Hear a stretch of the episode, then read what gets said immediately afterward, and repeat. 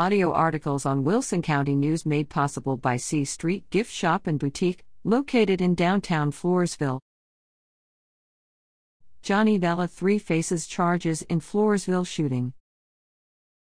Update a story October 20, 2021. Johnny Vela 3, the prime suspect in an October 10 shooting, turned himself in Wednesday.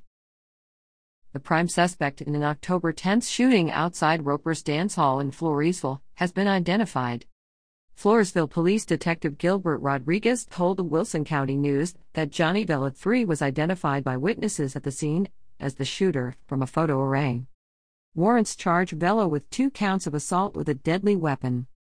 Vela, 25, allegedly shot two individuals with a 9mm firearm outside Roper's October 10 just before 2 a.m. and fled the scene. Both individuals suffered arm wounds and were transported to area hospitals.